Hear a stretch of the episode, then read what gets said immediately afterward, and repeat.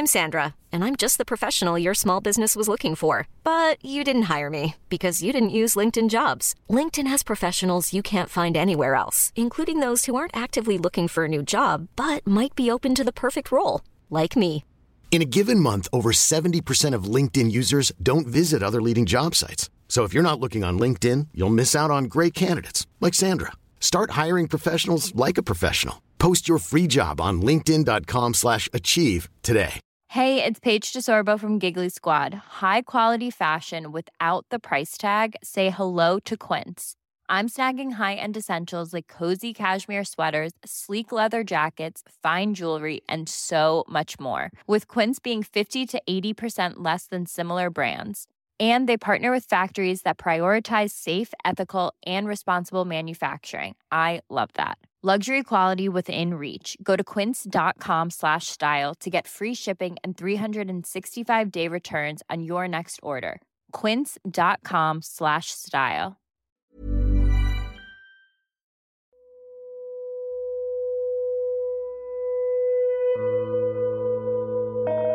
Look up at the sky.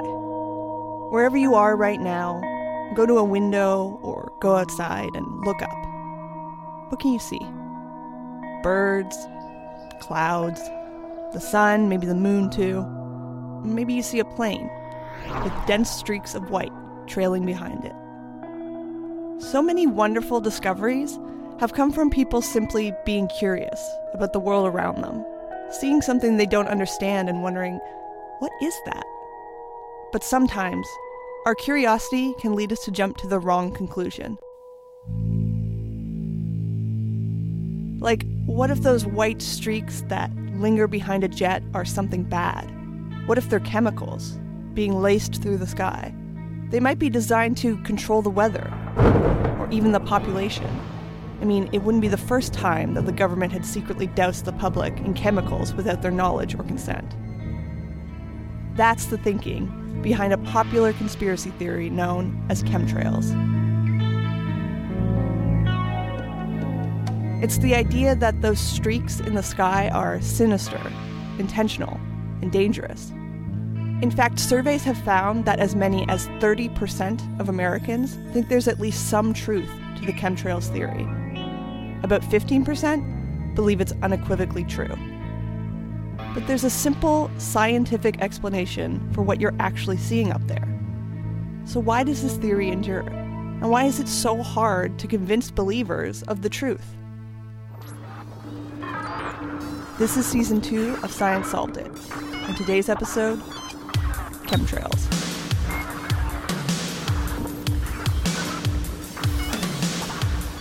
Welcome to Science Solved It, Motherboard's show about the greatest mysteries that were solved by science. I'm Kaylee Rogers.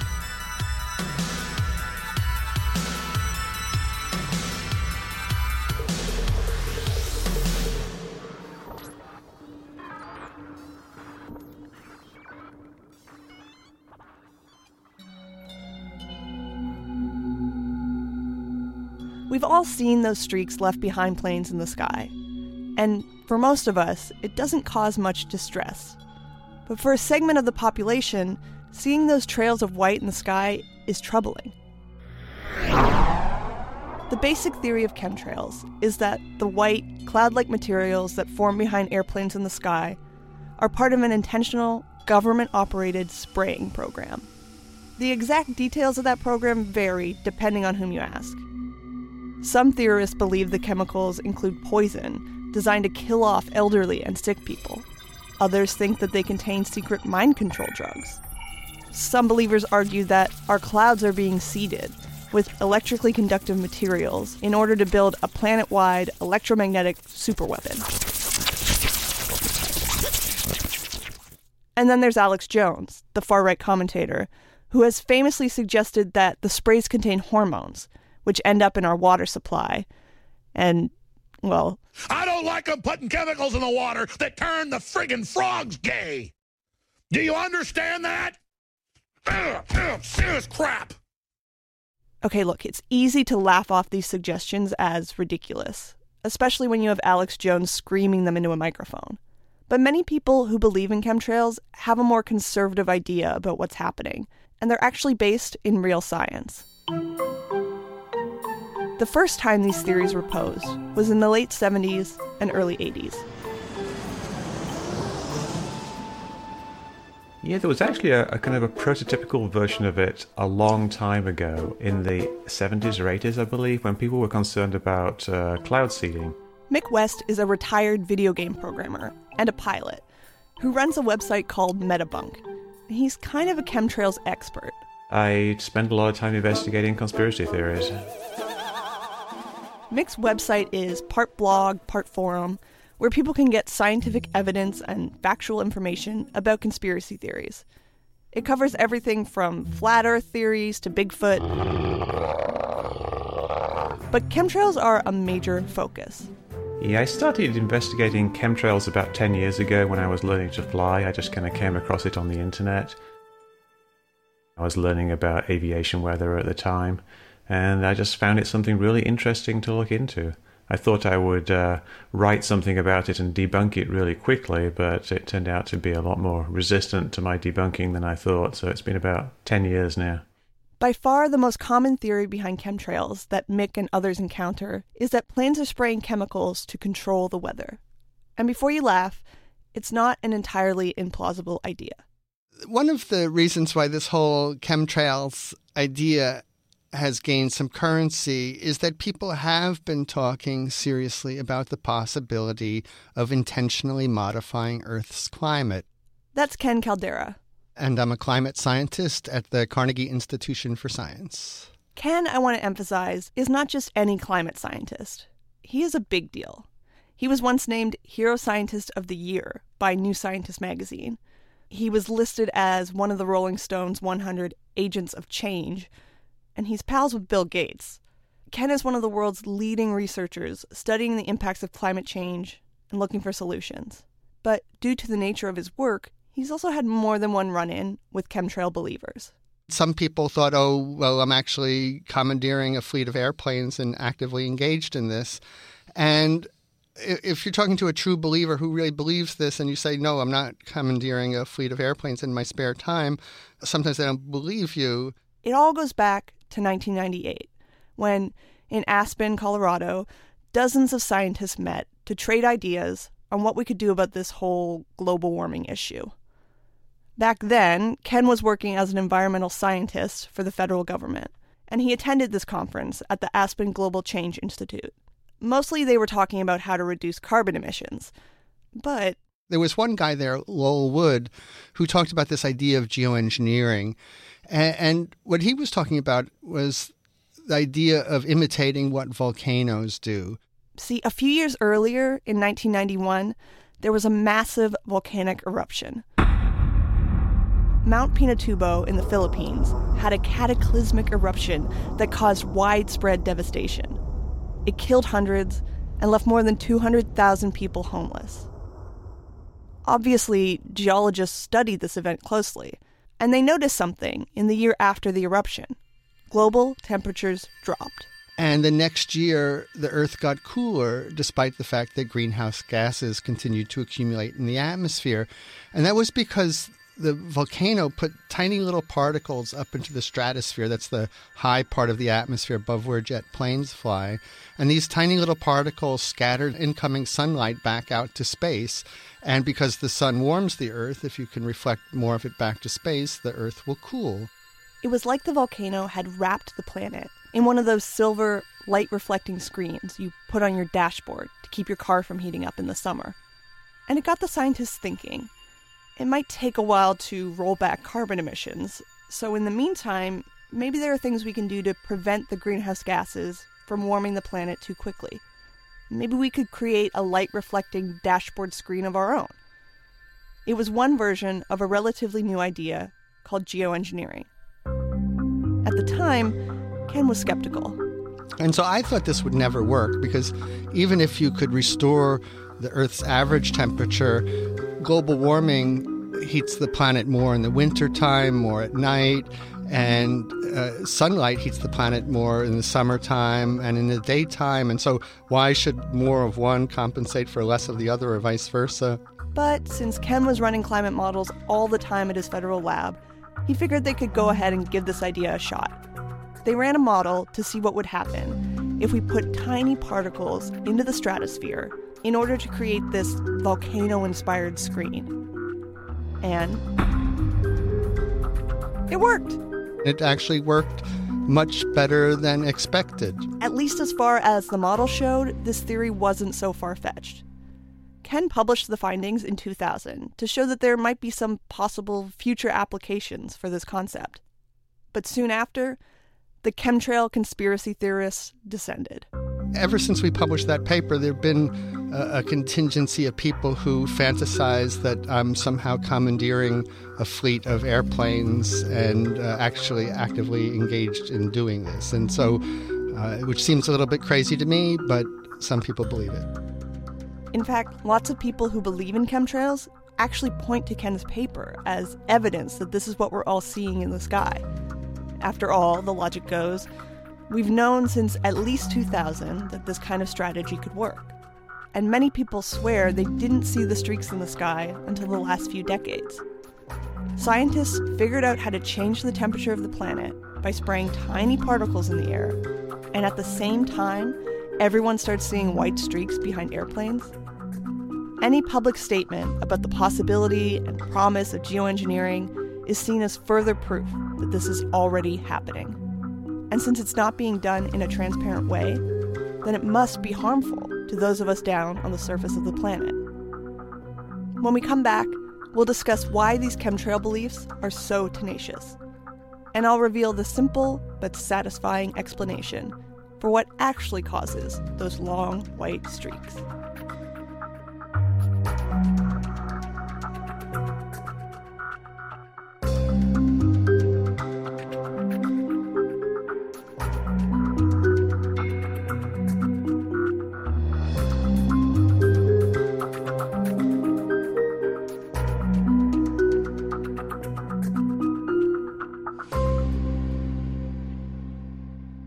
Guys, if you like our show, you might also want to check out Science Versus, a podcast from Gimlet Media that takes on fads, trends, and the opinionated mob.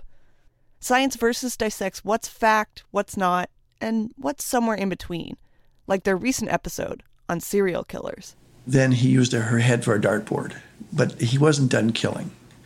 You never turn your back on a serial killer. That's Science Versus, hosted by Australian science journalist Wendy Zuckerman. Science vs.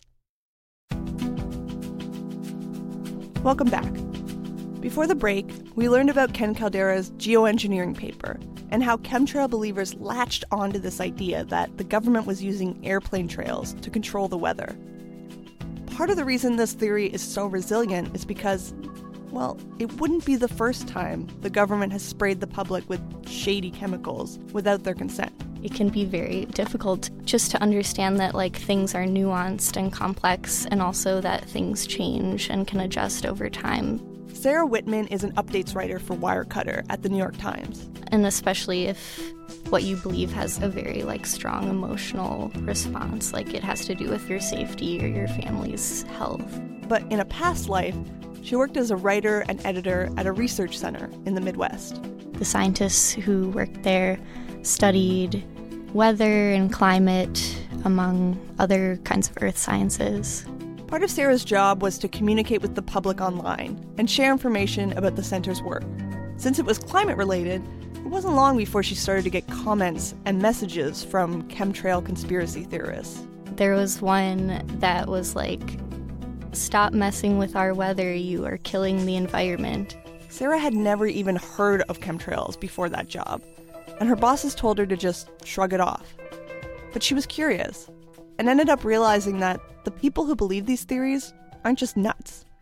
My parents grew up in like the 60s and 70s. They lived through like Watergate and the Pentagon Papers.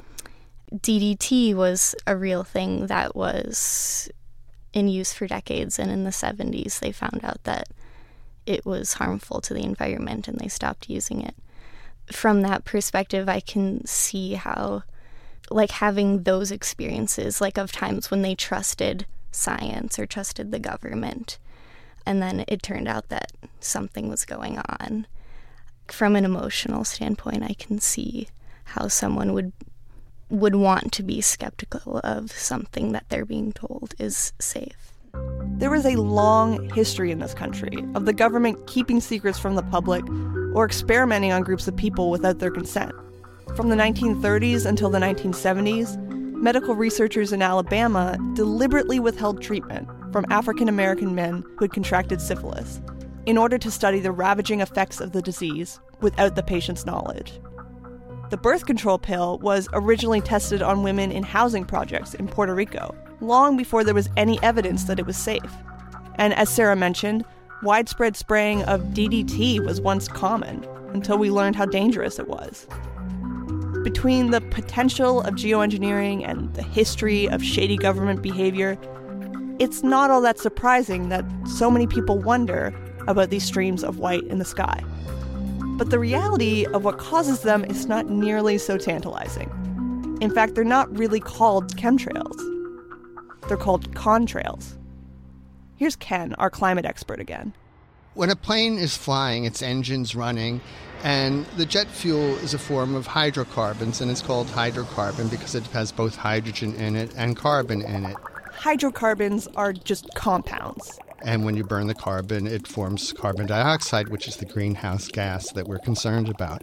But in the case of looking at jet contrails, mostly what you're seeing is water vapor, much of which came out of the back of the engine and then condensed into kind of an artificial cloud. It all boils down to basically third grade science. Remember the water cycle? How water evaporates, condenses into clouds, and then eventually falls as rain? That's basically what's happening with contrails. As the hot, wet air burns out of the jet engine, it meets with the cold, wet air in the sky, and it quickly condenses, causing a man made cloud to form. For this to happen, you have to be flying at high enough altitude, the temperature must be low enough, and there must be enough moisture in the air for the contrails to form. That's why we don't always see them behind planes, or why some of them disappear quickly while others linger. Mick, who, as I mentioned, is also a pilot, rarely gets a chance to produce contrails himself because he typically flies smaller planes at lower altitudes. If I was flying in Alaska sometime during the winter, you can actually make contrails uh, with a small plane because uh, it's it's really to do with the temperature of the air around you and not to do with the plane itself. If you happen to have a, a car that was driving on the top of Mount Everest, you could make a contrail with that car. Contrails have been a reality for as long as there's been jet aviation. And part of the reason why there are so few studies providing evidence against the chemtrail theory is because, well, there's not much to find out about contrails. Scientists get it, and they don't have any probing questions about what's going on. But in an effort to put some research on the right side of the scale, Ken recently published a survey of atmospheric scientists. Each group was asked if, in all their research, there was anything that couldn't be explained that might be evidence of a secret government spraying program. The results? None of them saw any compelling evidence for any kind of program. And, uh, you know, only one person saw one sample that they couldn't explain from by other means. But uh, overall, the vast majority of people thought the whole idea of this chemtrails thing was complete nonsense. Ken told me he wasn't motivated by a desire to stop getting harassed by true believers. He said that believing in chemtrails can actually be harmful. For example, I got an email from a woman who wouldn't let her kids play outside because she was fearful that if they played outside, the chemicals would drift down from these chemtrails and poison her children. And, and so it's really kind of tragic to think that there people sitting indoors in fear, afraid to play out in their backyard. And I guess I would just want to do this in part to help her children have a better life uh, because nobody should be told to stay inside afraid of going outside. It's for this reason that Mick is so motivated to help people escape the rabbit hole, as he puts it. He's been able to help people escape with something as simple as showing photos from the 1950s that clearly show contrails behind planes, proving it's not a new phenomenon. Uh, I think conspiracy theories like this are a distraction from real issues. people are not going to be concerned about global warming and climate change if they think the climate is already being controlled by these chemtrails. So if we've got, as surveys suggest, like millions of people who believe in chemtrails, those are millions of people who are not going to be uh, on board with any real policy changes about climate change. So it's a major distraction from uh, real issues. And since these planes really are pumping greenhouse gases into the atmosphere, it turns out there's one very real reason why we should all take note when we see those thick streaks of white lingering in our skies.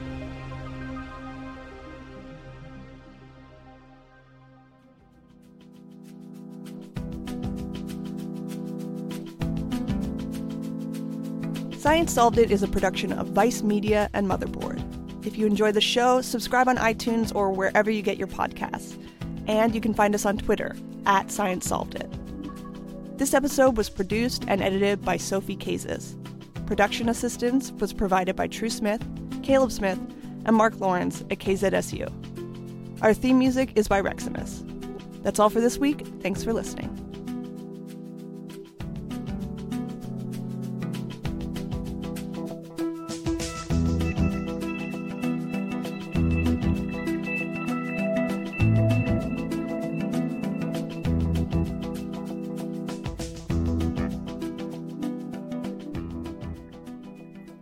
Next time on Science Solved It. Like she had an immediate concern that it was potentially her husband and her son who were away from the house at the time that somehow were sliced up and were being returned to her by the gods in this fashion of sliced meat.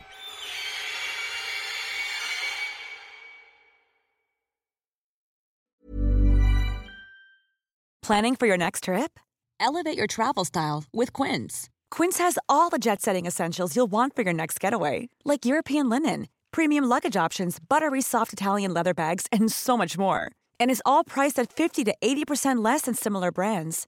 Plus, Quince only works with factories that use safe and ethical manufacturing practices. Pack your bags with high-quality essentials you'll be wearing for vacations to come with Quince. Go to quince.com/pack for free shipping and 365-day returns.